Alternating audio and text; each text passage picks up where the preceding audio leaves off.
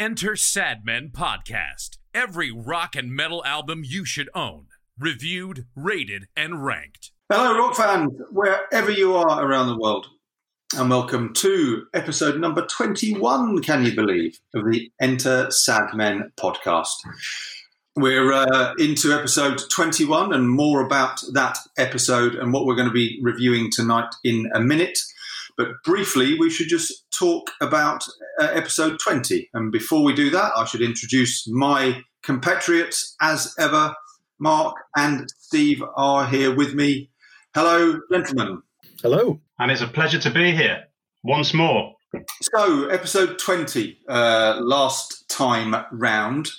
And we were given some homework. We were given some homework by Julie and Jodie, the uh, beautiful rock goddesses uh, following our interview with them. And they gave us three albums to review, which were Metallica's Black Album, uh, ACDC's If You Want Blood, and The Runaways Waiting for the Night. So it was an interesting uh, review session, wasn't it, Japs? It was. It was. I, I, think the thing that I took away from last week, though, was our complete fucking inability to say enter Sandman. Now, see, I couldn't even do it then. Fucking hell. Enter Sandmen. It couldn't be easier or more difficult.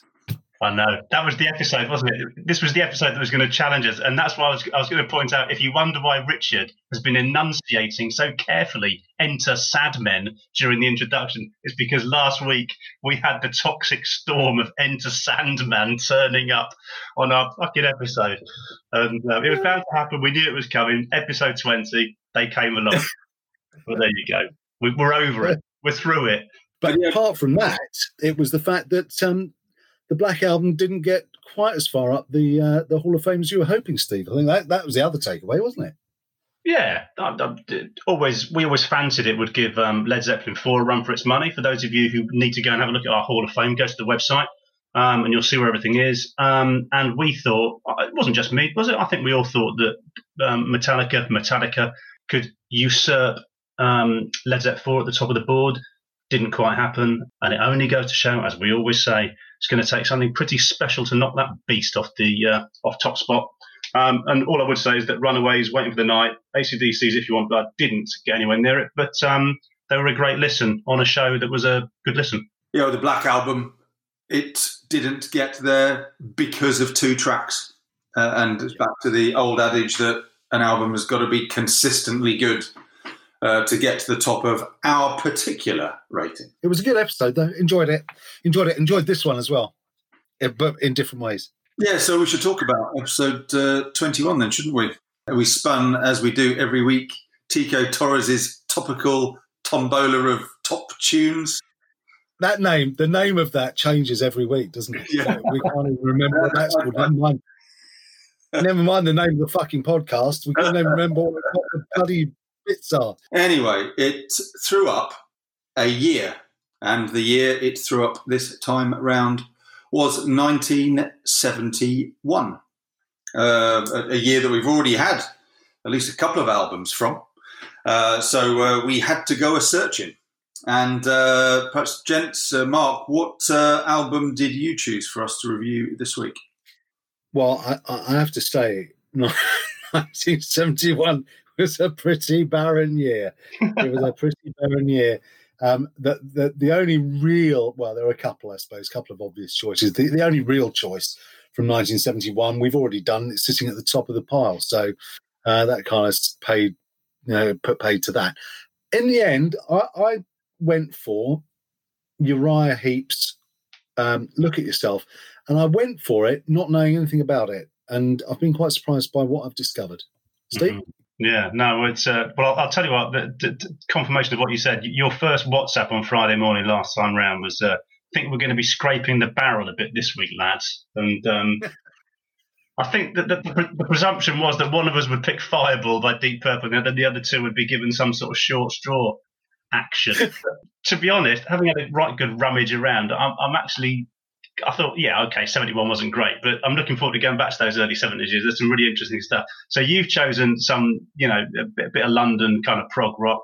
I know what uh, Richard's chosen, which is quite proggy, and, and I went first in the selection process. And if I'd have known, I'd have brought in some civilized prog, prog gold in the form of Genesis, his Nursery Cryme.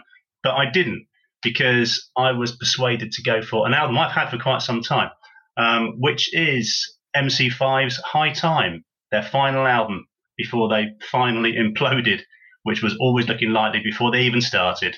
And Richard. Yeah, and as Steve said, I've uh, I've gone proggy as well. It was interesting how we all thought we wouldn't go for Fireball. We're saving that for another day. I went for Yes's Fragile and was completely surprised that Steve didn't go for Nursery Crimes. But there we go. We'll save that for another day. And Yes's Fragile. And uh, let's give you all a little listen to a few snippets of those songs on those albums right now.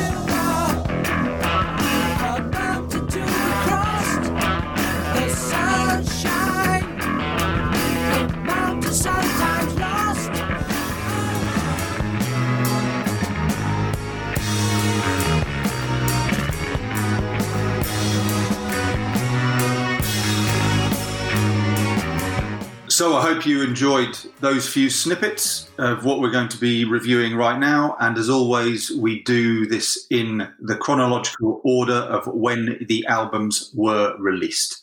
And that means tonight we are starting with MC5 and High Time. Over to you, Steve. Opening album sleeve notes. Let's get an overused phrase out of the way out of the way straight away, shall we? And we used it once or twice in Enter Sad Men already, and that is ahead of their time because now we have the dictionary definition of ahead of their time. It is called MC5. This is High Time. This is their third and final album. Um, I first came across MC5 when I saw a live performance of, uh, well, no argument about it, their most famous song, Kick Out the Jams, um, done live on telly 20 odd years ago. Don't remember where it wasn't the it wasn't the album version, which only lasts three minutes. It was a proper live kind of jam, which is what they did and what they did better than anyone. Um, it was about eight minutes, and I was absolutely spellbound. And I think that's what MC5 do to you. I think they just um, there's something about this band that just kind of hooks you in. They only did three albums. As I say, this is the third and the final one. This is High Time, um, released on the 6th of July 1971, recorded at the back end of 1970 on Atlantic. They'd already crashed and burned at Elektra. They were not popular. They they made enemies everywhere. This is um, a politically driven band. This is a band with very few friends who corporate America hated them, mums and dads hated them, everyone hated MC5, um, apart from their die-hard fans. Um, and subsequently, their records didn't sell that well. So this one lasts best part of 42 minutes, produced by um, Geoffrey Haslam and MC5, which was a departure from the previous album, which was a disaster when Atlantic kind of handed them a guy called Jon Landau, to produce back in the USA. And he was out of his depth. MC5 were too hard to deal with. They were just away with the fairies more often than not. The drugs is a story, is just a common theme through MC5's evolution. So anyway, so when it came to doing High Time, they went in with Geoffrey Haslam at Artie Field Studio in Detroit, and they gave us this. This um, I just think is a towering piece of work. Just a, a resume of the lineup. They were famously one, one of the most outrageous and, and perfect frontmen of all time, guy called Rob Tyner. Um, the twin guitar attack of Wayne Kramer and Fred Sonic Smith, uh, Michael Davis on bass. And when I say on bass, I mean a man who plays his bass, and Dennis Thompson, one of the great, great drummers. Criminally, we talked about the Runaways last week, last uh, last time round, not lasting long, and MC5 absolutely the same. They came, they went, and they've gone because Wikipedia labels everyone with something. They're called proto punk. Just, just bollocks. Okay, I don't even know what proto punk means, but it's not MC5. MC5 are jazz. They're funk. They're soul. They're rock. They're rock and roll. They're blues. They are punk, way ahead of their time. They're everything. It's a stunning cocktail, um, and I can't talk hard enough about this album as you're about to find out. Mark, do you share my do you share my joy? I do. I I, I had um, only ever heard "Kick Out the Jams." Um, "Kick Out the Jams" is is one of those tracks that if you're into this kind of music, you, you you, couldn't have got very far down the road of listening before you'd heard the name of the song, even if you hadn't heard the song. And MC5, I uh, knew were uh, you know, a big deal um, right from the get go. However, I have, other than hearing Kick Out the Jams, I haven't heard any MC5 until a week ago. And uh, the reason that I haven't listened to it is because I listened to M to Kick Out the Jams studio version and thought, I have no idea what all the fuss is about. No idea at all the fuss, fuss is about. And it's been an absolute joy uh, this last week because this is a, a, an absolutely sensational album. I think it's, and the thing that I think is most interesting about it is that although they have a really cohesive and consistent sound, all of the songs on this album, well, not all of them, but but I think about seventy percent of the songs on this album were written by different people. So they don't have, they didn't have a core songwriting team. Everybody just clearly pitched in. And I think the thing that I find most interesting is that Rob Tyner, who's just got the most amazing voice. I mean, what he's why he isn't wasn't in a jazz band is beyond me, but he's not. He's in this rock and roll band, and I assume that he would be one of the kind of leading creative forces in the band, but he was responsible for one song. He had a contribution to one song on this album. I think it's a really, really in the night. Eh, we often call things interesting, don't we? When we don't really mean they're interesting at all. But I actually genuinely think this is a really interesting album. Yeah, I couldn't. I couldn't agree more. Was following on from that point, it was interesting that Kramer and Smith, the the, the boys behind MC5, they wanted uh, Tyner or Rob Derminer, as he's originally called, as their manager because of just contacts and connections and his and his influence politically. Um, he said he wanted to be the bass player, and neither happened. He just turned out to be one of the greatest frontmen of, of in rock history. But um, yeah, Rich, have you enjoyed um, have you enjoyed your time with High Time? Yes, definitely.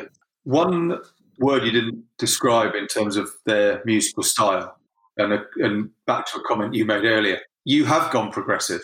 I would include prog. They actually typify what progressive rock is all about about taking all of these very very different other styles and genres of music and and throwing them into a concrete mixer and, I've enjoyed listening to it alongside the other two. Because actually I think we have there yes there are the, there are other prog albums we could have chosen but actually we have chosen three albums between them that really really started to drive um, uh, progressive rock.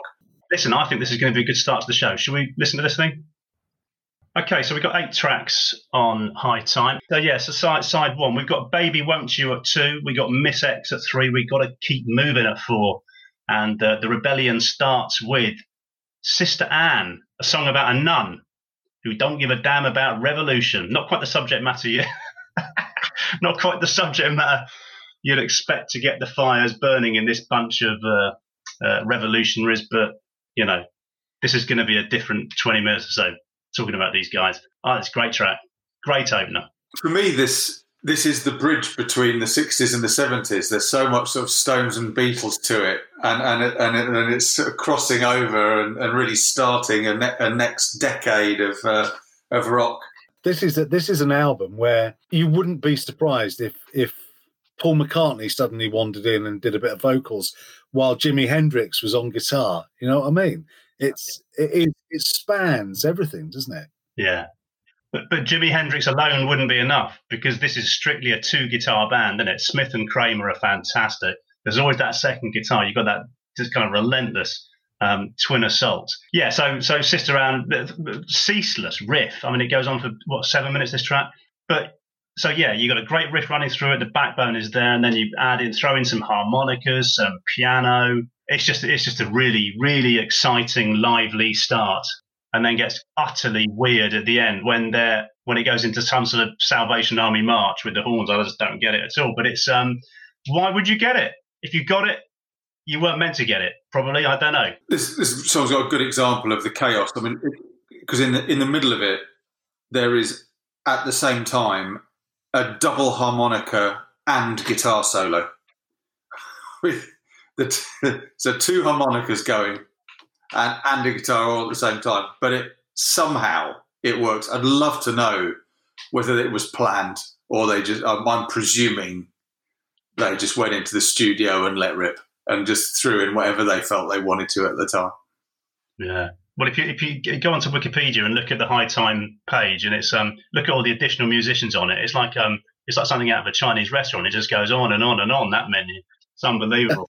Everyone gets involved with this thing, and and you get a sense of it with pretty much every track. Um, and they go into "Baby Won't Ya," um, which is the second track. You mentioned Paul McCartney. I'm going to throw in the Rolling Stones here.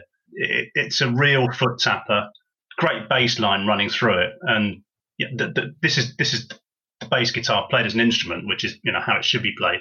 Um, and he just he, it's it's just a big fun song. The, the, the only weakness um, with Baby Won't You, as far as I'm concerned, is that it just follows Sister Anne, and therefore it's kind of a bit second division, but it's still a great track. Well, I'll take your Rolling Stones and raise you Led Zeppelin because the, the, the verses in this wouldn't have been out of place on Physical Graffiti or actually Zeppelin 4, but the chorus is completely the Stones. Yeah. Yeah, I got that too. Uh, and, and it's not only the, the chorus, the co- coming in, I think, from a, around the the second verse onwards are the little sort of high whittles on the guitar that are just typical Keith Richards. But you're right, Steve. It, it, it's a great song, but something had to follow Sister Anne, didn't it? So we're on to track three, and I asked myself as we started Miss X whether Hanoi Rocks had any idols, and um, yeah, I'm guessing it was probably MC5. This is the romantic side of, uh, of Rob Tyner and the Boys. I mean, if you know, it's not a straightaway love song, far from it it's a drifter. It's um, of a kind. It's it doesn't light up the album for me. Miss X. I don't know what you think. The intro, I I, I was getting. Uh, this is going to sound really bizarre. I was getting um, Simon and Garfunkel. I love this track. Absolutely love it. I think, in fact, I might have put it on. I might have put it second as because it is so such a counterpoint to the two songs that have gone before it to have split them up might not have been a bad idea, but I love it. I think it's just it just shows their range, and um, uh, it's it's just it's wonderfully surprising. Yeah, order wise, I think back end of side one, track two, side two kind of thing, as you say. It's that it's that it's that take a breath, lay back a bit. I think this song is the, the, the one song on the album where the production lets it down. Uh, it, it, it's I, I, don't know what happened to the production on, on this track. It's it's not as sharp as the other. The drums sound shit, and uh, and that spoils it. I think it, it takes away from you know, what what is a is a nice song. It's, it's a slow grower. I didn't I didn't like it much to start when first no neither did I first hearing, but it, it, it with every listen it's grown on me. So I don't I don't think there's anything wrong with the production on this. I think they've just lifted Rob Tyner up into the up through the mix, and they've they've squashed everything back. I think that's fine because I think you want to hear him. This isn't this isn't the best of him vocally, but I mean, yeah, it's um, yeah, but it is his song. It is. It's, it's a singer song, isn't it? It's it's what he's saying. But uh, yeah, it's okay. But from okay, we've got got to keep moving. Ah, I love this. I just love this a bit. Only lasts three and a bit minutes. You wouldn't know that if you listen to it. It, it just they pack it in. Um, it's a real bluesy, just rocker, a lovely, decent lit. I, I adore the little harmonica touches in it that are just exquisite. As I say, three and a half minutes. It sounds like a jam for Christ's sake, and it, you know, it's brilliantly written, great arrangement, good production, fantastic lyrics. Yet again, more anger, more protest. Touch on some of the lyrics in a minute, but it's um, yeah, super superb song. Great way to sign off side one. It's got a lovely pace and energy to it, isn't it? Some really good breaks all the way through. This is a song that's reminded us of a few things, isn't it? Uh, a few other songs. So I, I got uh, "Take Me With You," Whitesnake, on this.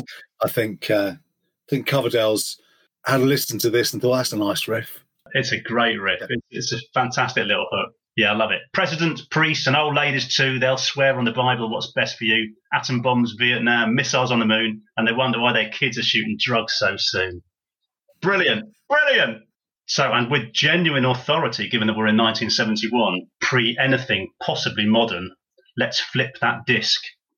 And we're on to uh, Future Now, which is Future Stroke Now, which I'm guessing is in two parts. In fact, it definitely is in two parts because I love one of them and I'm not that bothered about the other. And they are quite distinct. It's it's there's a, there's a kind of lumpy segue, but on an evening when we're doing Uriah Heep and Yes, it might not actually seem that lumpy. More of that later. But yeah, good track.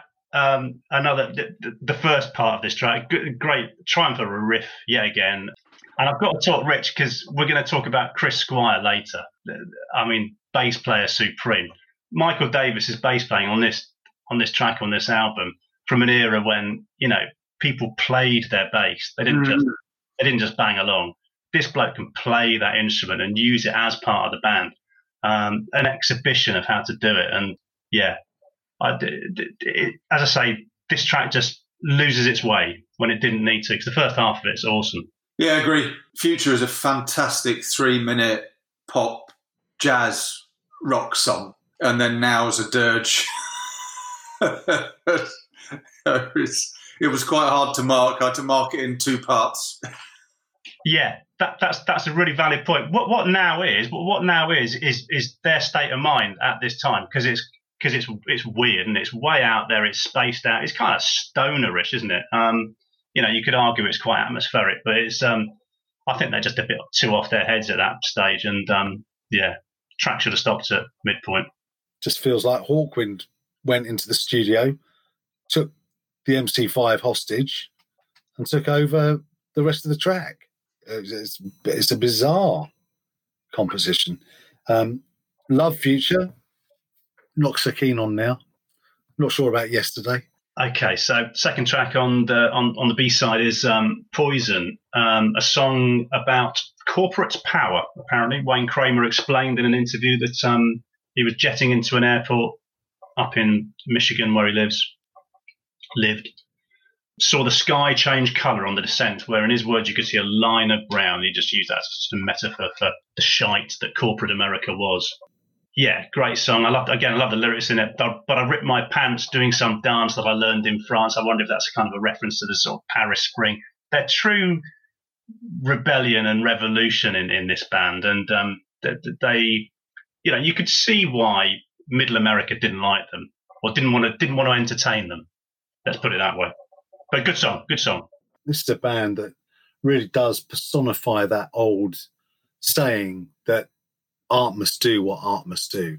You know, there's no there's no planning in this, is there? Because if if if it was planned, they wouldn't be singing the lyrics they're singing or playing the music they're playing. They'd be doing something a lot more accessible I think this is just this is just they they needed to do it. I, this is the first, the original thrash solo that I think. I love this song. It's probably my favourite on the album. Yeah, another song with a fantastic start. My favourite riff, I think, on on this album. Well, so many so many riffs in the other songs, but yeah, I really like the riff. And and I was reminded listening to this uh, of Blue Oyster Cult. I know Blue Oyster Cult were big MC5 fans, and they. Uh, they covered "Kick Out the Jams" a lot live, uh, but I could really hear echoes of this song and the way that it's arranged in uh, what Blue Oyster Cult that were then put out. Oh, it's just so of its time. Of its time, is Stanley. I mean, Detroit, Michigan, in the late '60s, what a place to be musically. If you had, you know, the likes of them and Iggy Pop and the Stooges and Grand Funk Railroad, you had all the stuff coming out of Motown. I'd love to have been Michigan in the late '60s. All good. Okay, so um, yeah, just a couple to go. Over and over is the, the penultimate track, which uh, it's just a blinder. You, you got this. It starts, kicks off with a sort of dreamy. Uh, it's a distorted sort of psychedelic guitar intro, and then it goes into a fantastic instrumental, um, which just flows.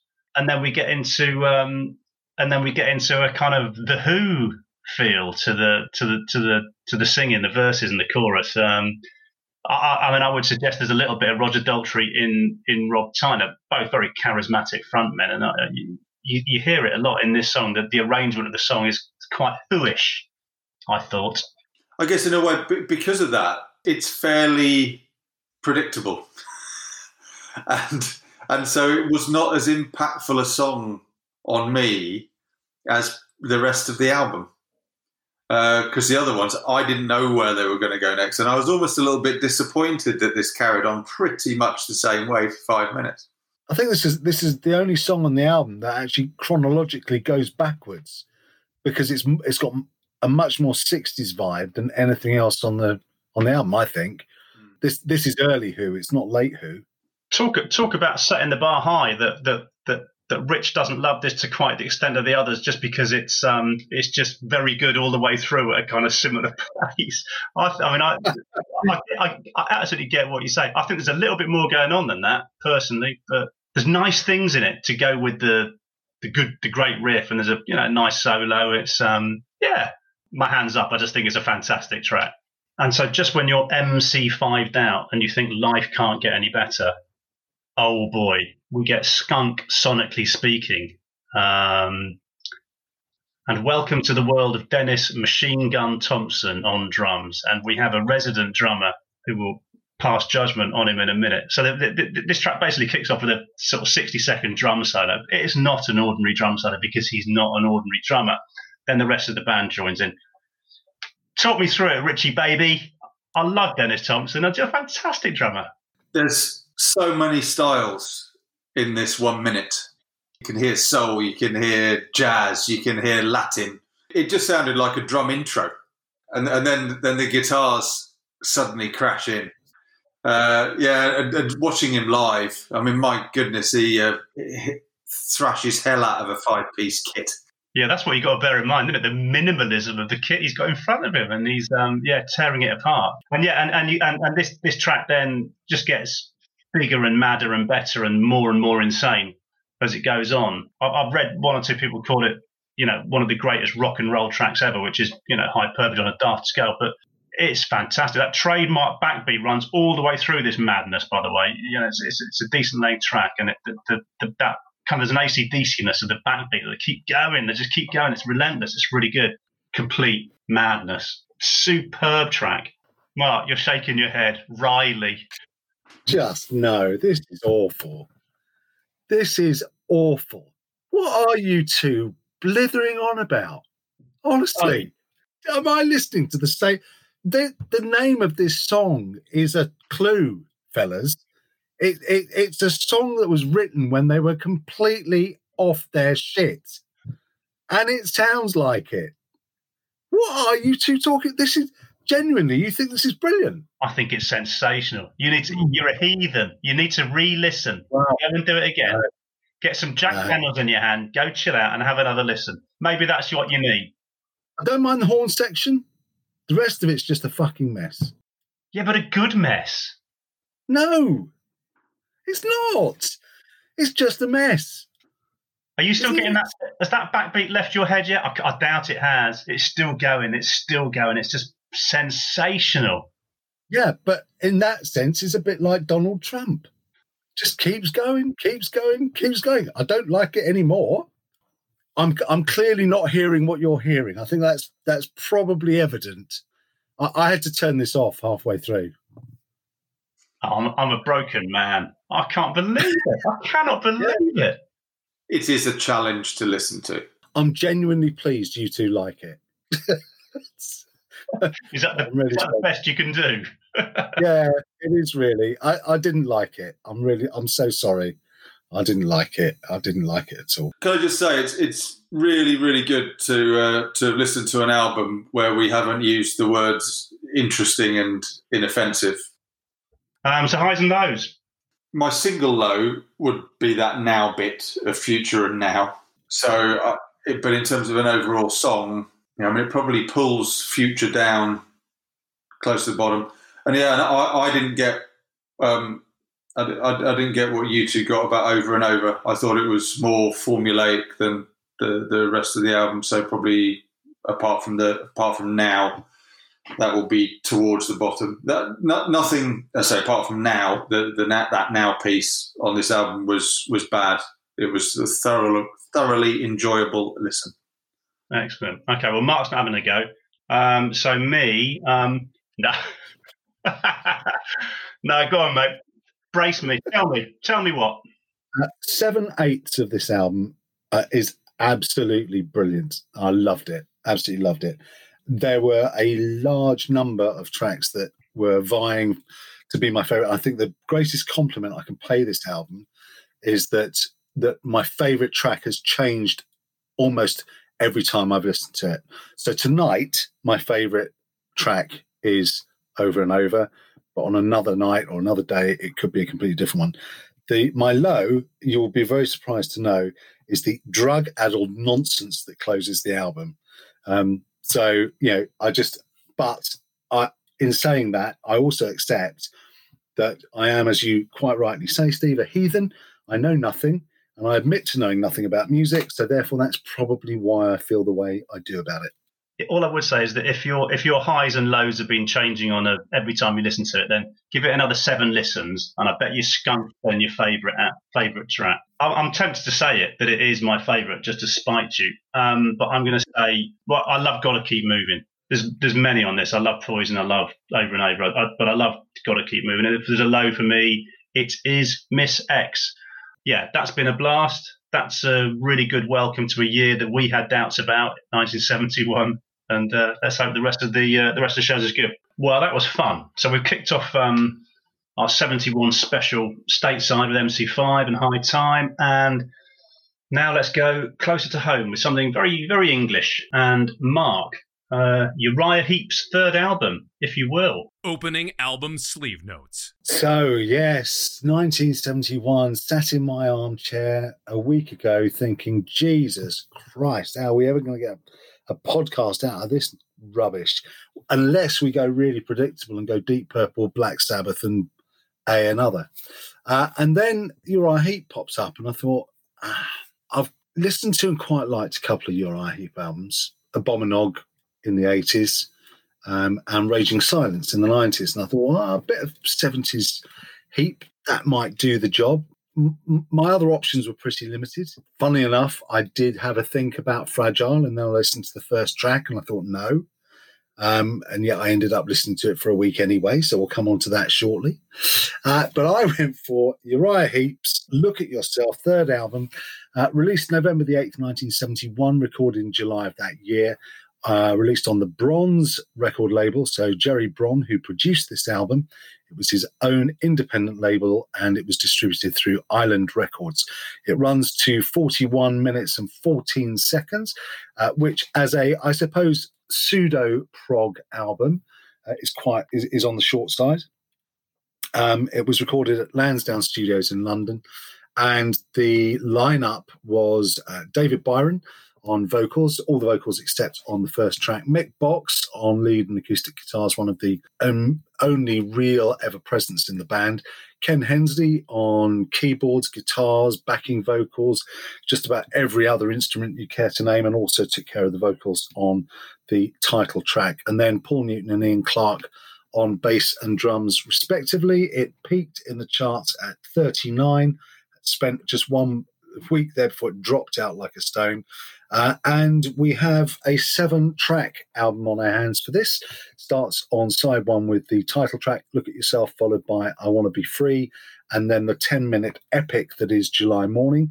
Uh, not the only 10 minute epic on the album either, as we slip into side two Tears in My Eyes, Shadows of Grief, What Should Be Done, and Love Machine. This is widely regarded by Uriah, Uriah Heep fans as their best album. In fact, I was listening, uh, watching somebody who I, I, really enjoy watching on YouTube, actually. And if you, you haven't checked him out, um, if you're listening to this and you haven't checked him out before, uh, he goes under the name of Sea of Tranquility. And uh, what he does is quite interesting. He, he rates, he takes one band and he rates uh, all of their albums from worst to best. And uh, he also came up with this as Uriah Heep's best album. And Uriah Heep have released, I don't know, something like 2,343 records uh, since the, since 1970, I think. A, a, bit like a bit like MC5, we got uh, a special guest. Uh, we've mentioned him once already, actually, in the program. I, I hadn't I'd forgotten about this. Manfred Mann plays the Moog synth on both July Morning and Tears in My Eyes. And one piece of non-album related trivia, but Uriah Heep trivia, is that the Lee Kerslake, who joined for the fourth album and went on to play with Ozzy uh, on Blizzard of Oz and Diary of a Madman, uh, and became a long-time member of Uriah Heep. Well, as we record this, he died uh, three weeks ago. So um, yeah, we talked. Uh, we talked uh, a while back about uh, Eddie Van Halen. Um, well, you know, Lee Kerslake, one another one to go as well. So um, there you go. That's it. Uriah Heep. I, I really enjoyed this album. Lots of Uriah records for me are hit and miss. I, I, I know two of them really well. I've heard uh, and abandoned some Heep albums. I have um, heard and sort of toyed with for a period of time and then abandoned them. But the, the I really enjoyed this. It's it's kind of it's where Heep went heavy. How did you guys get on with it? Yeah, I think hit and miss sums it up very nicely for me. You're talking about Uriah Heep's career. I'm talking about this album. 1971 was the year of the synthesizer, wasn't it? I think there's no two ways about that. It was the year of the organ. Everyone loved an organ in 1971. Um, we got lots more to come yet. What's what, what's what's the best thing I can say about look at yourself? It's big in Bulgaria. That sounds like a spinal tap thing, doesn't it? But um, they're better known. They're better. This is an album that's better known to Bulgarians than it is to me. Put it that way. But I've I've, I've loved listening to it in, in, as much as I love listening to anything different I've not heard before. I love prog rock or a lot of it. I mean, obviously the whole point about prog rock is you you it's difficult to love it all because that's the very nature of the beast, isn't it? It is different and comes at you from all sorts of funny angles, as this album does. Um, there's there's a lot to commend it, and a few, you know, you, you, you call them missteps, but I just call it prog. Rich? I've really enjoyed listening to it. It takes time uh, and it needs your attention. Uh, all, all, three of these albums uh, have, have, needed some close attention uh, for this episode, but it's it's it took a while. It took it took probably about three three four listens to start to get into it and to start to understand the structures and the songs and and what I was listening to. So Side one opens with the title track, Look at Yourself, Ken Hensley on vocals. Uh, as you rightly point out, Steve, we're, we're into organ land quite quickly, aren't we? This is, I mean, they start off heavy. This this is a heavy track to start off with, and it's not. It's you, you kind of get quite. I got quite excited at this point, thinking, "Bloody hell, this is fabulous!" And you know, this is going to be an album that you know I, am going to look at. I'm going to think, "God, that's a gem I missed." Uh, I, I, don't feel like that about this album overall. I really, really enjoyed it. I think we're treated at the start to possibly the stronger part of the album, aren't we? Which you would expect for track one. Views? Yeah, well, I echo that, and, and uh, also you kind of you, you, kind of sense that you know that this album, this this track isn't going to be as straightforward as it is in the first few minutes because it gallops along at a right old lick. Fantastic, but you you you know just because you just know that there's something else to come because that's that's the nature of not just Uriah Heep, of that kind of era of music. And I like, interestingly, I like the singing on this track more than any of the other, more than any other tracks. I've just got an issue, and who doesn't? Um, with with David Byron's voice. I mean, this is Ken Hensley singing, isn't it? And that's that's the point. And um, it's just I just prefer his voice. I love the chasing organ throughout it. if you don't like the organ, this album's definitely not for you. It's a really good, really good, solid song. But yeah, no, I've got, I have got an issue with Byron's voice, and let's face it, I'm not in a minority of one globally with that view, am I? No, you're not, Richard. It's a very strong start, isn't it? And I th- yeah, I can understand Mark why you say, "Well, this this I'm going to like this album." because there are echoes of Deep Purple here, aren't there? This is this is the organ and the drums charge this along the way that Lord and Paice do in a Deep Purple song. So it instantly brought the, the, those comparisons in in my mind. But I, I like the whole song. You've just got to with a song like this lay back and let it wash over you and consume you is what I realised. Should we talk about the ending? I mean, they, they, must have had fun with that ending that just gets faster and faster and faster and faster. So I, I think it's a great track. It's just anarchic at the end. Here's me. Here's me talk, having a problem with anarchy, having just told you how much I love. Yeah, absolutely. yeah, um, it's uh, slightly spoiled by the ending. This track is, is what I wrote down, and and and it's it's it's minor. It's minor. I love this song. I love this song. But yeah, very deep purple. So track one, look at yourself. The title track uh, slides effortlessly into "I Want to Be Free," and this is one of these tracks that I suppose in true prog fashion, it goes in all sorts of different directions over the course of the duration, doesn't it? A, a bit like Scotch Mist, it's hard to get a grip of it, um, but no less kind of fun to listen to. And there's a it's it's very spoken and and um, and there's a bit of Beatles in this as well. Again, I think Beatles we're going to keep coming back to the Beatles. Yeah, no, I, I, I get that, and the, the, the, it's the point you made earlier. Given the relative straightforwardness of "Look at Yourself," or the first four fifths of it, um, from now on, this album does become more challenging, very definitely. And there's any amount of stuff. I'm I'm I'm referencing the Who again in this.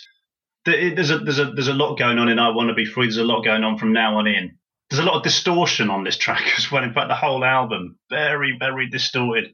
Um, can make it a tough listen, I would suggest. I'm not quite as enamored with this as I am with "Look at Yourself."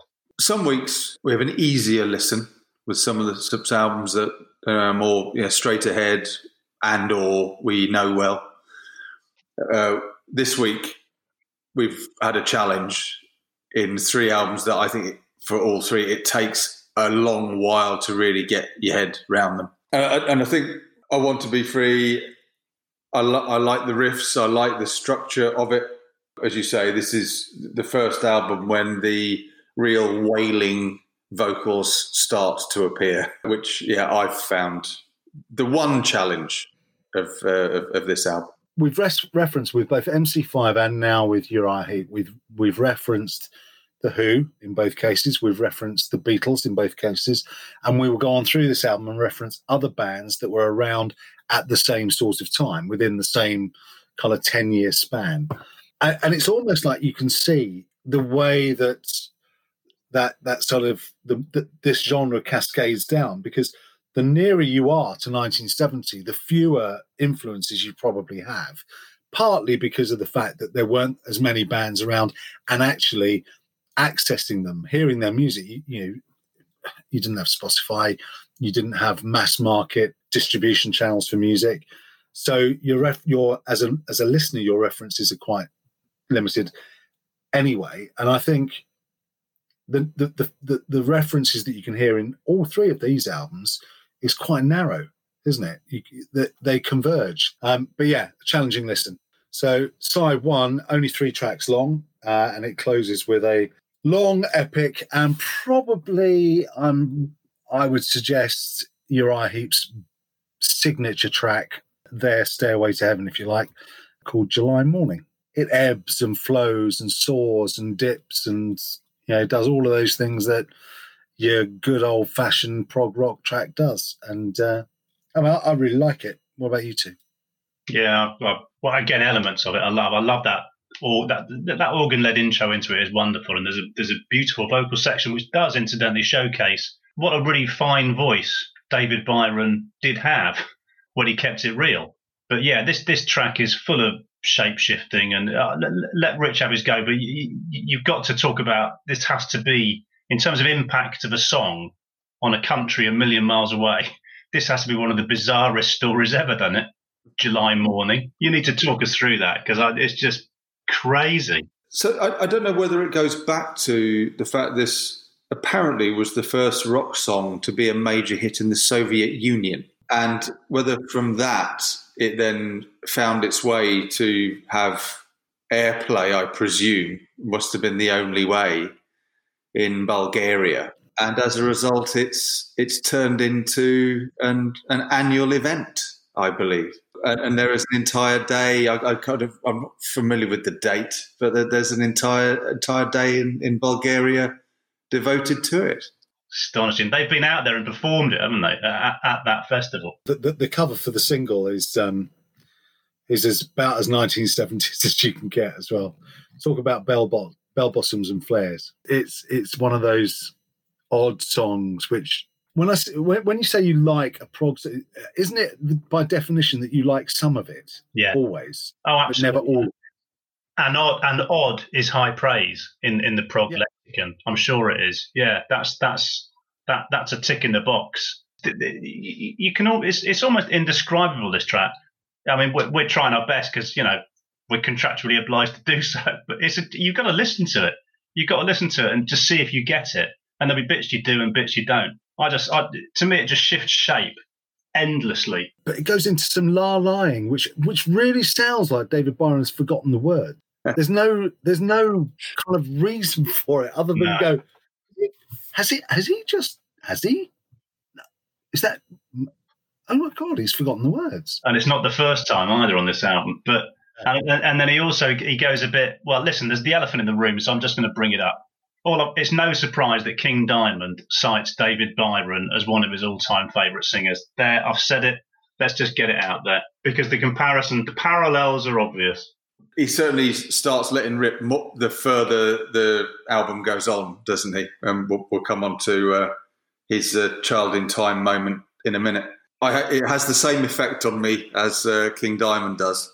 It just makes me chuckle. You can't. I tell you before we finish we haven't talked about the king of the Moog synthesizer. What the fuck is a Moog synthesizer? Help me out. Are you serious? Mr. Manfred Mann, I'm deadly serious. Yeah, yeah, yeah. I mean, what kind of synthesizer is this? Well, it was the, the Moog was one of those groundbreaking makes types of synthesizer that was it was a game changer in terms of the sounds that uh, you could get out of this box of electronic tricks. Tony Banks played it a lot as well, but I just wondered why Manfred Mann was the sort of the granddaddy of the Moog necessarily. All you need to know, Steve, is that it's closely related to the theremin, which is a favoured instrument of John Otway. Once you understand that, you understand everything. yeah. John oh. Otway, the Osmonds. I love this show. It's so educational. Okay, so uh, July morning, uh, the Bulgarian almost national anthem. Um, uh, we come out into um, uh, "Tears in My Eyes," which is when we talk about. We've talked to, uh, in the past on this show about track two, side uh, sorry, track yeah, side two, track one uh, tracks and their strength or otherwise. I think this is a pretty strong opening to side two, isn't it? It's probably the best song on on the album. Yeah, it's it's it's got a real to me Led Zepp groove to it. It's it, it, the opening guitar part could have been Jimmy Page yeah, no, no, probably about it for me. And also, what I like about this is it's it's it's un. I mean, I love prog, but this is unproggy in as much as you get this you get this great song, great riff, fantastic bass line. Then they go off into a, a, a solo by Mick Box on guitar, at which point they could have gone anywhere. But no, they bring it back into the riff for the big finish, and it's it's simplicity itself is a really really strong song, even if it's got the Moog thrown in once more. I was going to say, in spite of the Moog, yeah and it, it, it's the operatic. This is pseudo operatic vocal as well. That does it work? Doesn't it work? Do you care? Probably not. I, I think it's actually quite a nice counterpoint to the rest of the Mm. the song. You know, um, Yeah, and he's forgotten the lyrics again. yeah, and he's la lying his way through the through through the track, which is fine. Yeah, it's absolutely fine. Uh, but that's the that the, the laws of prog are there are no laws of prog, surely. And they bring it all back, and they, and they did bring it all back nicely as well. So, track two, side two, Shadows of Grief, which has a typically portentous start. It could almost be Hammer Horror by Warfare.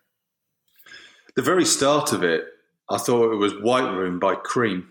But then once you get over the initial, initial, yeah, evil organ bit and the guitar kicks in, it really gets going, and then a fantastic groove. What's the thoughts on um, on drums in this? Because they, they come to the fore on this track. Yeah, what, what I noticed was it, the the this, the different drum patterns he uses actually changes the mood of the song. So actually, the riff broadly the same, broadly the same, uh, but actually, he, the, some of the different drum patterns he uses actually changes the the tempo and and uh, the feel of the song. So yeah, yeah, good, yeah, good drums. Now, Steve, before you fall off your chair, I am not saying that David Byron is anything like him, but there is a bit of there's a there's a, a soupçon of Paul Rodgers in his delivery style here. Soup, son. Fucking is it? Yeah, a scintilla. It's yeah, a scintilla, Yeah. a, a, a, a drizzle of juice de de Rogers. I, I, I tell you what, I, I made I, I made the I made the critical error of um, writing something down when I first heard this, which I shouldn't have done because the first thing I wrote about Shadows of Grief was even in the world of prog, there's a very fine line between bollocks and inspired. Because this is seriously experimental. This this track, this is I found this very difficult to, to understand, which is fine um, and therefore Mark, which is less fine. But yeah, it's it's just weird. It's it's a Frankenstein track, isn't it? Mm. It's it's about eight different tracks all bolted together. Mm. Yeah, yeah, yeah, yeah. That's Yeah. what I was talking earlier about all the all the, the strange segues that were, were forthcoming, and yeah, there's plenty in this.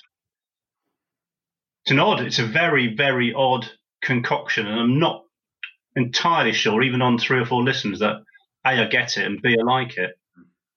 Yeah, I know what you mean. In terms of it all, it, it really has been patched together. Um, and then there's another child in time bit in the middle where he's wailing crazily high, which I don't like at all. Um, I mean, it it shows off his amazing range, but I've written yeah, amazing range, but not for me. it's almost like this was unwritten, unrehearsed, and they just went in and, and had a right go. It's entertaining. It's, it's it's not dull. It's just hard to get your head round. So yeah, so this is where what should be done, and uh, my sentence to sum this track up is a bad version of Pink Floyd's "Brain Damage," sung by a hungover Dusty Springfield. I can't follow that. I can't follow that. I, other than to say, I'm really not bothered about it. There you go. That's my contribution. Mark, trump that. No, I, I, I'm I'm I'm with you, and I, and to be honest, Richard, I think um, I, I'm absolutely with you too. I got sub Pink Floyd here, and and frankly, whilst I absolutely love Pink Floyd's, there is nothing worse than sub Pink Floyd, um, and this is this is sub Pink Floyd to a greater degree than not. So yeah, it's um, I don't know what it's doing here. It's it's it's complete filler for me. I wouldn't lift the needle off the track. It has grown on me the more I've listened to it. Again, I think you just got to let it wash over you like the rest of the album. Does it? I don't think you can use the word "it doesn't fit" to anything on a prog album. No. C- compared to the rest of the stuff on the album, it's a very straightforward track. It's just a light, easy. Yeah. which makes you wonder why they bothered. It's because it's so contrary to everything else, isn't it? And the final track on Uriah Heep's Look at Yourself is a track whose name this won't be the last time we mention this evening, I don't think. It's called Love Machine. Although the next time we talk about Love Machine, it won't be about this track. They've got Jon Lord in again for this one. Really heavy organ start. And I felt echo, echoes of Lazy, which I guess came slightly after this album, didn't it? On uh, on Machine Head, but it's got that similar kind of groove to it. I, I like it. I think it's a good finish. Yeah, I like it. I like it a lot. I think it's um, it's it's, it's where this album has been best is where um, the kind of the, the, the, the guitars and the organ and the vocals are all dueling's the wrong word, but they're all working, you know, sympathetically together, and it's just coming across as a as a right good heavy blues feel to this. I really like it. I really like it a lot. But fittingly, um, there's a strange ending, and that seems entirely appropriate. Absolutely, you know. Uh, okay, so let's do highs and lows then. Richard, let's start with you. What, what was your high? What was your low? The lows for me, it's between Shadows of Grief and What Should Be Done. Uh, they're they're down at the bottom. At the top, depending on what mood I'm in, it's a split between Tears in My Eyes and Look at Yourself. Steve? Yeah, wow. I mean, I, I ditto that down to the, the, the final dot or the final eye. Um, yeah, Shadows and Grief and What Should Be Done, the weak points, um, and Tears in My Eyes and, and the title track, Look at Yourself. Yeah, best for me. Yeah. Well, that's a full house because that would be where I'd go as well. So there we go. Uriah Heep's third album, third studio album, Look at Yourself from 1971, as all of the albums are from uh, in this episode. That's done, dusted, two down, one to go. And uh, yeah, so for our final treat, or is it uh, in 1971, we go to the, well, classically trained in all sorts of ways, super group, super prog group um, that did they invent prog, Richard? Opening album sleeve notes. What a question. Uh, I don't know. No, I don't think they did. I'm not sure anyone did. But there's certainly a bunch of these music, various bunches of these musicians hanging around in 1971, weren't they, that were starting to create this stuff and pull it all together. So, yeah, Fragile. Um, I as soon as I looked down the list of 1971 albums and saw this, I thought, well, actually, this does warrant our attention. Uh, and so, what is it? So, it was the fourth studio album uh, by Yes. It was released on uh, the 26th of November 1971.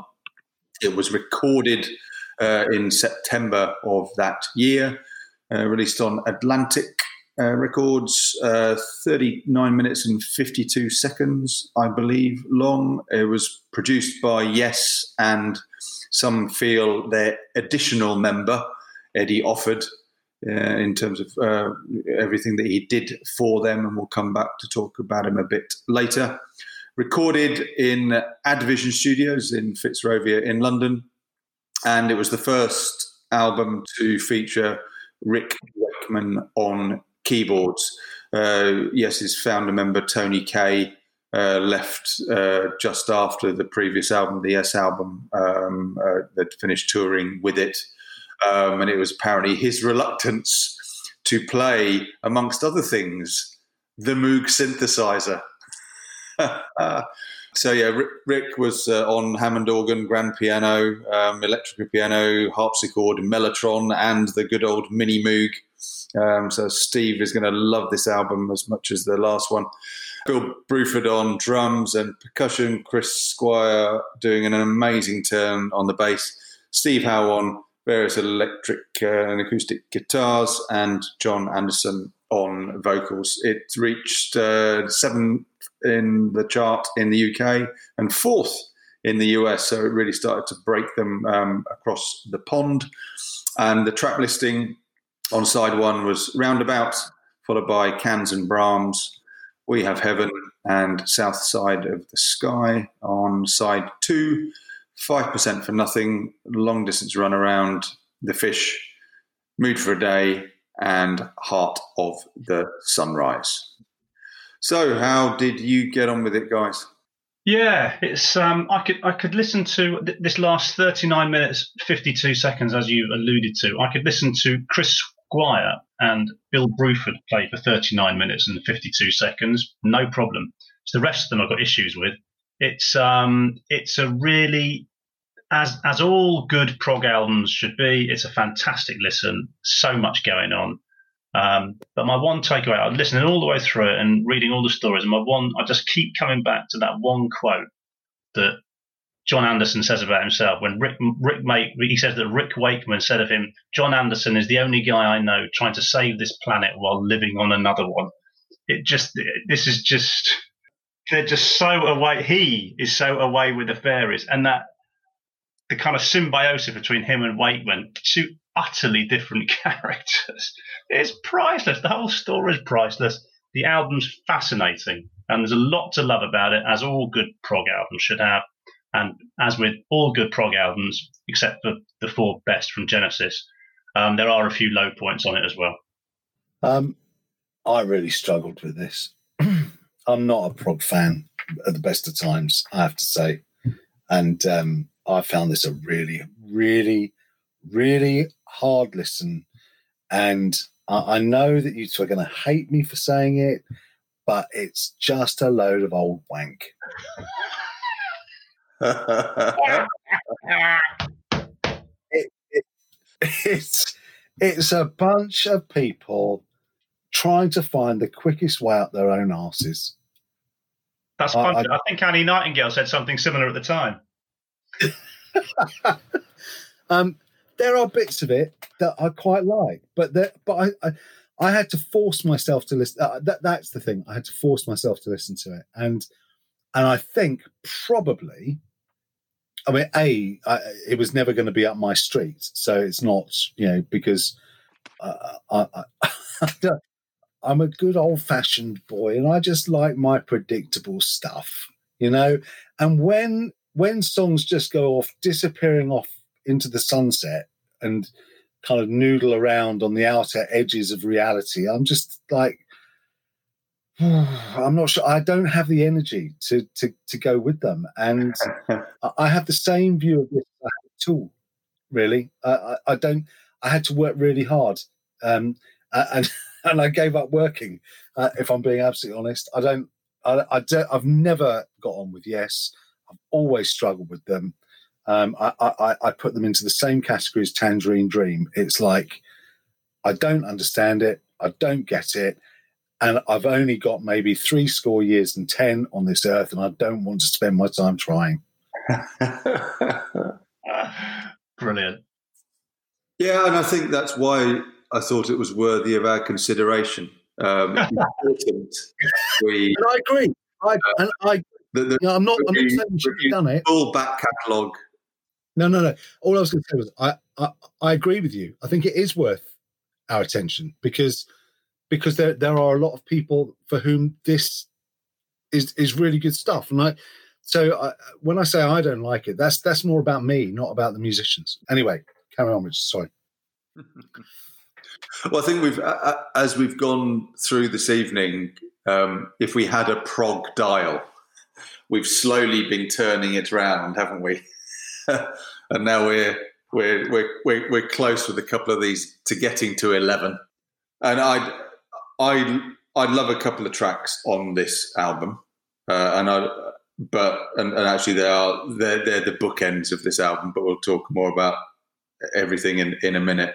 And then in the middle, hmm, um, I think uh, particularly with Uriah Heep, and, and then this one, and it's coming. It keeps coming back, doesn't it? In our discussions about, I think there are albums that are held up as fantastic examples of a band, but generally it's because of one or two tracks on that album. Um, that does not necessarily make it a great end-to-end album, which is why what we are doing here on these podcasts is just that bit different. Yeah, and and like you, if I mean, I have forced myself to listen to it, and I quite like Roundabout, and I and I quite like bits and pieces of other tracks. And I think that's the point I was coming, I was trying to make when we were talking about Uriah Heep is that I don't, prog is not something that most people like everything of. So Mm. the, the, the more proggy you go, the less I'm inevitably going to like. And the more mainstream you go, the more I will like. So, yeah, I am something of a heathen Yeah. uh, when it comes to, to progressive rock. and I, and I think and I think this is why you know a, a band like Yes does does challenge you to the extremes.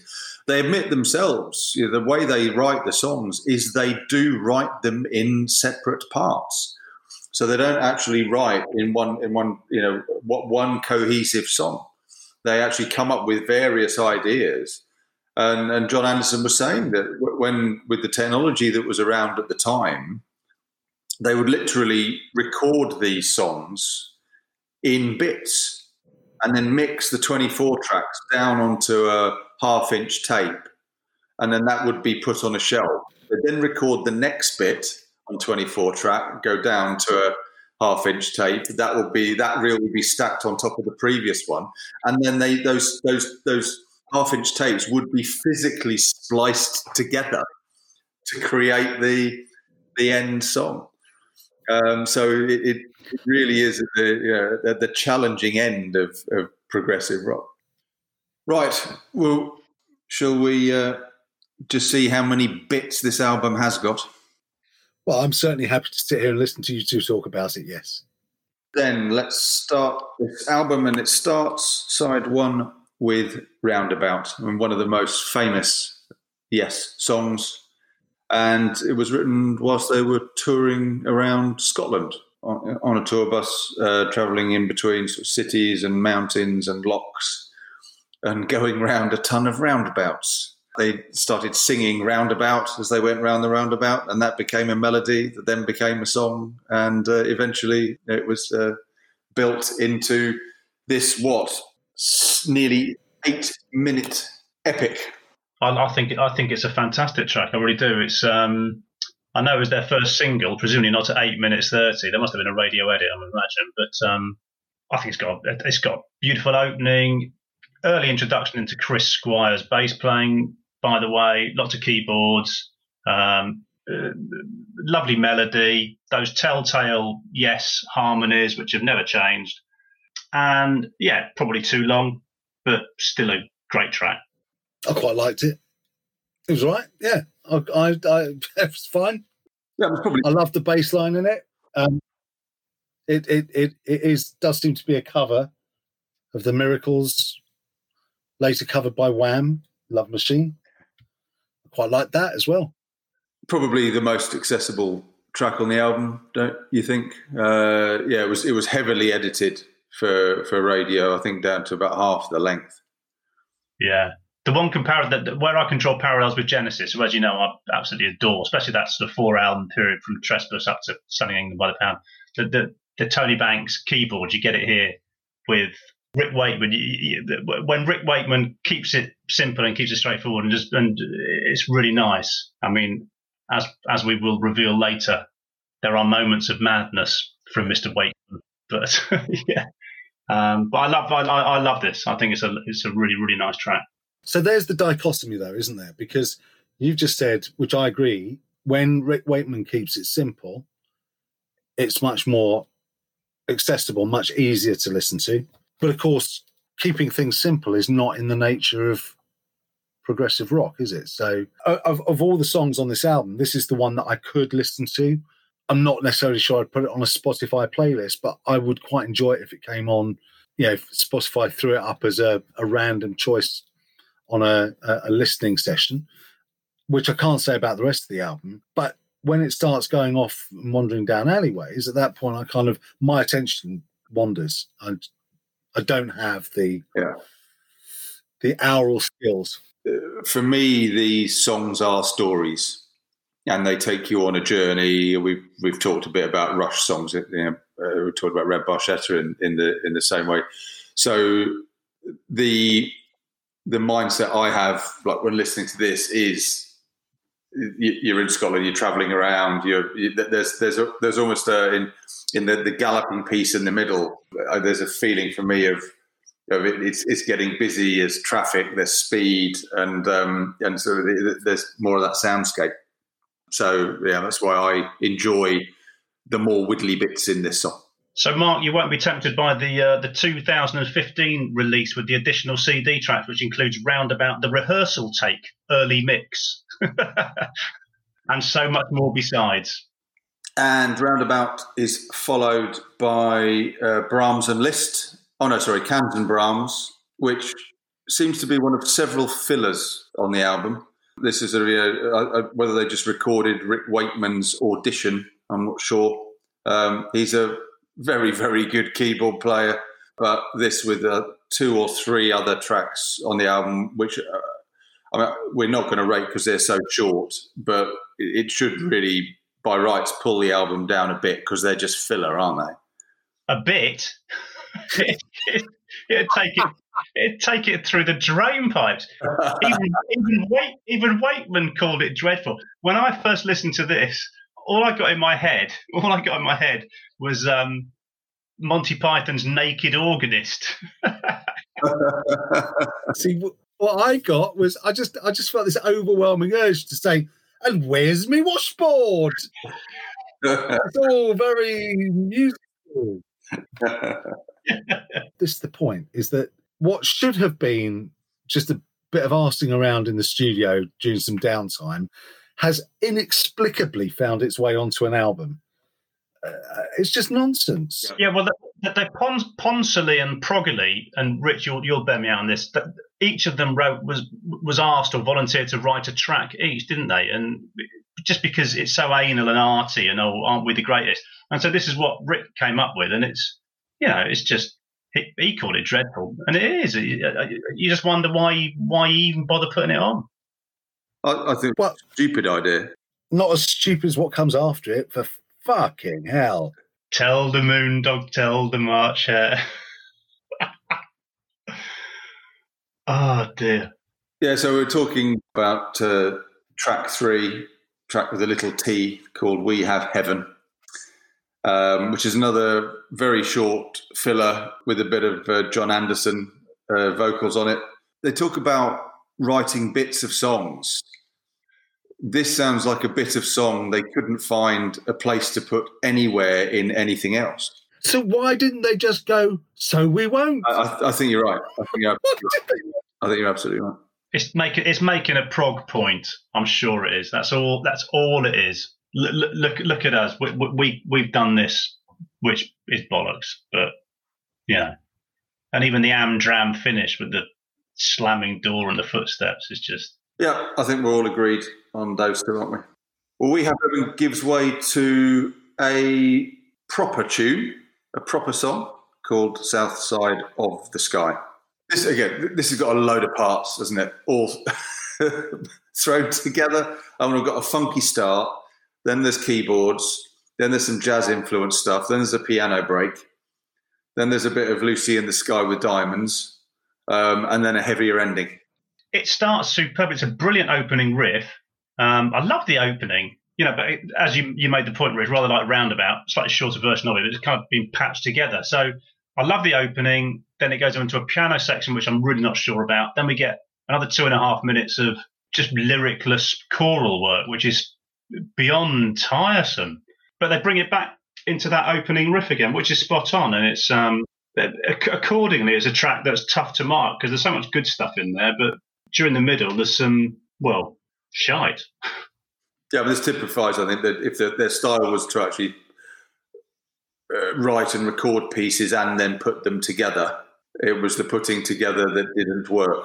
It's very easy for me to take the piss and be completely dismissive, isn't it? But this is the point at which I'm reminded of a week ago when we chose these albums or when when I was looking for an album to choose, and I I, I considered this, and I remember reading kind of an album review, one paragraph album review by somebody, and they said the point at which yes finally become accessible, and I'm sitting there thinking because I was at this point I was listening, kind of flicking through, thinking, Jesus, if this is accessible, what what was what they did before like?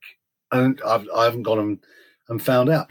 But this track started off really strongly. I thought, well, maybe I've misjudged it. You know, maybe actually I've just been quick, too quick to judge because I often am, and you know, maybe uh, actually this is is going to be an album that kind of delivers, and it did for about thirty seconds, and then it goes off into other stuff, which I'm sure if you're a Yes fan, you think is just marvelous, but for everybody else, I'm just sitting there thinking, I just don't get it. I don't don't get it. I don't think they became accessible till uh, going for the one. That would be my uh, turning point commercially. Are you really familiar with their output then, Steve? Going for the one, I love to bits. Yeah. No, but just, just uh, within context, are you? I wouldn't be able to date them if you if if you blind tested me. No, absolutely not. No, so I, I don't see that progression. I don't see that progression, but I know enough about them. Yeah. So moving on to side two, we start with another weird interstitial in five percent for nothing. Again, not quite sure why it's there. It could qualify as the worst track two side uh, side two track one ever, could it? Um, but that gives way to long distance run around. So this starts again with yet more uh, Rick drums and bass come in, very jazz influenced. This one, it absolutely shows what amazing musicians they are. I mean, unbelievable musicians, but it, they come up with something that is just fine further further proof, if you needed, that Chris Squire is one of the world's greatest bass players. I think it's a really nice piece. Complex, yes. I don't know. I like it. Like it a lot. I, I don't have a particular issue with this track. I quite like it. It's it reminds me. Who's it? it reminds me a bit of Christopher Cross in some ways, actually. Well, it's probably a good time to talk about Jon Anderson's vocal style. Your your views on it, gents. I don't. Have, I don't have a problem with it at all. I, I for, for a music that's for a musical style that's out there and weird, he's he sits in nicely. The harmonies work, and when he's on his own, yeah, I'm, I'm, I haven't got a problem with it. Is, is is there an issue as such? I, I suspect it's a bit marmite, isn't it? So uh, I think where I am with Jon Anderson is I loved one of my favourite songs ever of all time is Jon and Vangelis. I'll find my way home and I love his voice on that. I love his voice on this. I don't. I, I don't have a problem with Jon Anderson's voice at all, actually. Um, but I can imagine that there will be those who do. My, my issue with Yes is not his voice. It's it's. I think it's probably Steve Howe and Rick Wakeman actually. Yeah, I, I, I exempt Squire and Bruford from any criticism whatsoever. I too love Jon Anderson's voice. I think it's, I think it's re- really, really unique. And yeah, as you say, Mark, in the right places, places is absolutely magical. So some yes songs, the stuff he mm. did with Vangelis, you know, that, that whole album, Friends of Mr. Cairo, is just brilliant. When he sang with Mike Oldfield, uh, his, his, his, I mean, it's almost ethereal as his voice. It, it's just, it's just lighter than air at times, and it, it really, really works. He, he talked a lot about uh, how how he worked with Chris Squire and uh, and actually how the, his voice they worked quite a lot on how the bass and his voice uh, worked with each other and how the the melodies of the bass actually uh, gave him uh, you know quite an amazing uh, what contour I don't know how you'd, say it to, um, to to then sing above right so long distance run around is uh, followed by the fish, or excuse me whilst I try and pronounce this, Schindleria praematurus. And forgive me, I couldn't be asked to look up what that actually meant. Did either of you two? No, it's the only it's the only lyric in the song, though, isn't it? It's something to do with fish, predictably, which I believe is Chris Squire's nickname. Is that what it's um? Is that why this track that he wrote is called the fish? Oh, I don't know. Ah, yeah, could be. That could be. I mean, it's two minutes thirty nine seconds. It's hardly a track again, is it? And uh, I mean, that doesn't do uh, a lot for me.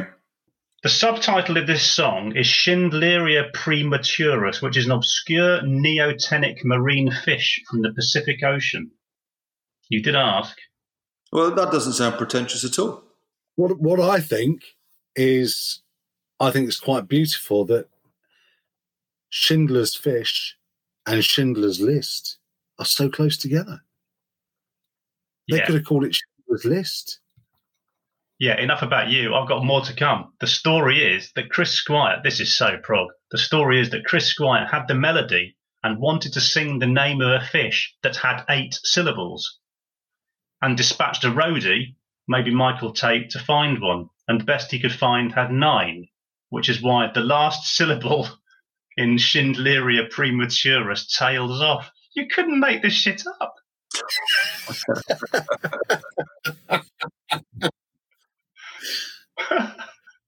Do you know what that that makes me love this album slightly more?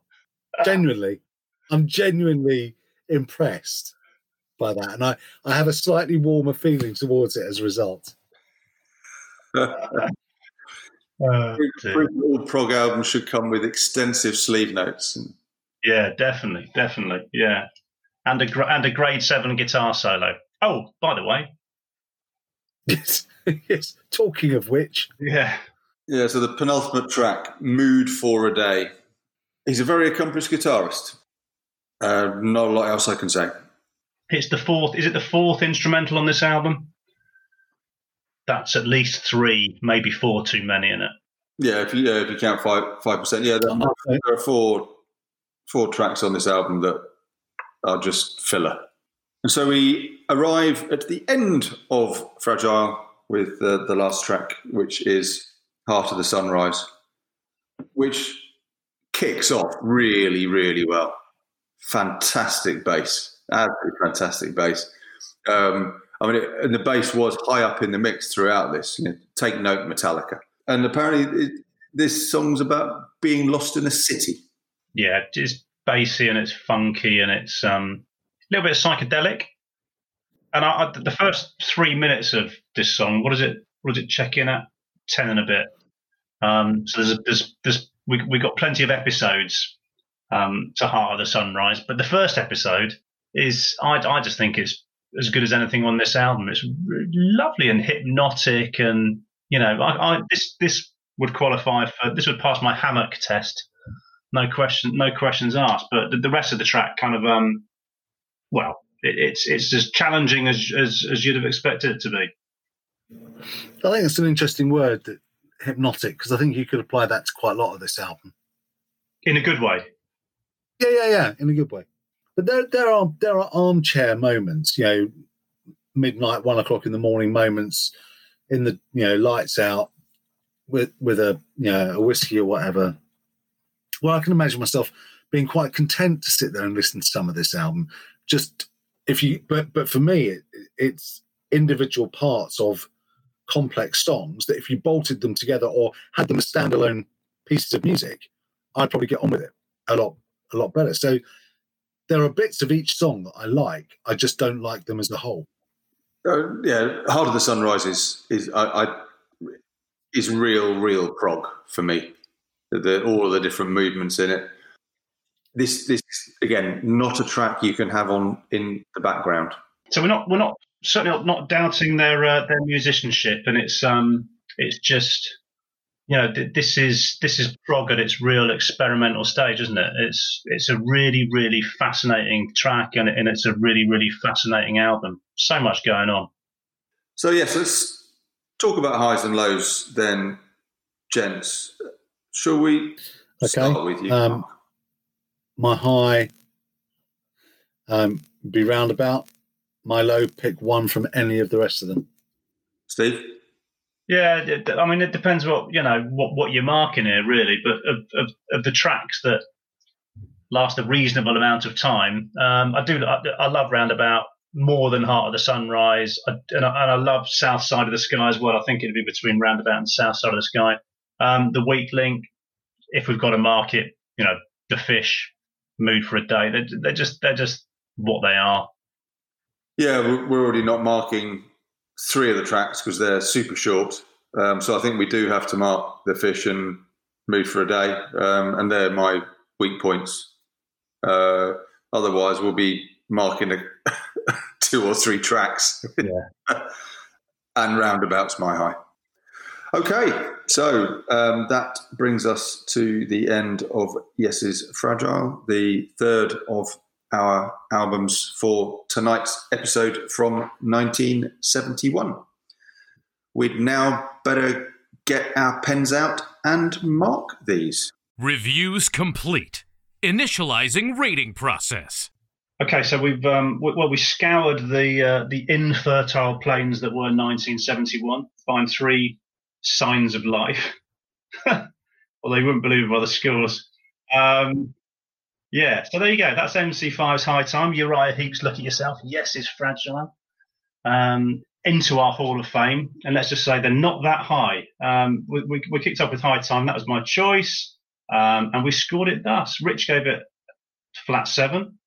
Mark gave it 7.11. I gave it 7.5 for a total of 7.2. Uriah Heep, look at yourself. Mark, what were the scores for that one?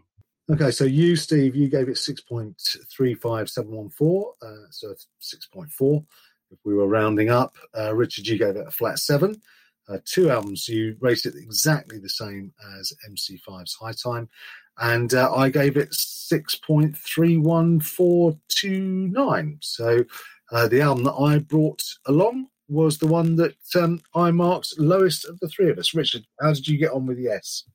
Steve marked Fragile 6.75. Mark scored it a lofty 4.917. I think the lowest Mark scored any album. We'll just have to go and check that.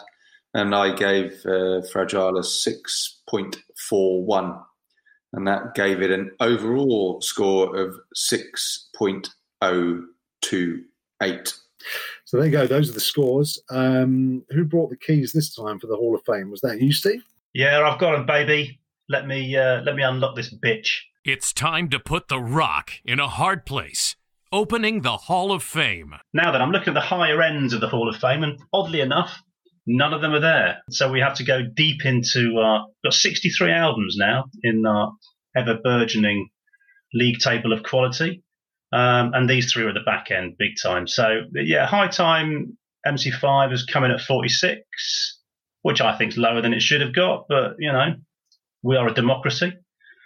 Um, look at yourself. Uriah Heep is in at 57, which is kind of pretty depressing. But uh, bottom 10 and Fragile by Yes is only spared bottom spot by Rock Until You Drop from Raven. So yeah, not in terms of in terms of league table representation, not a great night. But in terms of fun, that's been a good episode.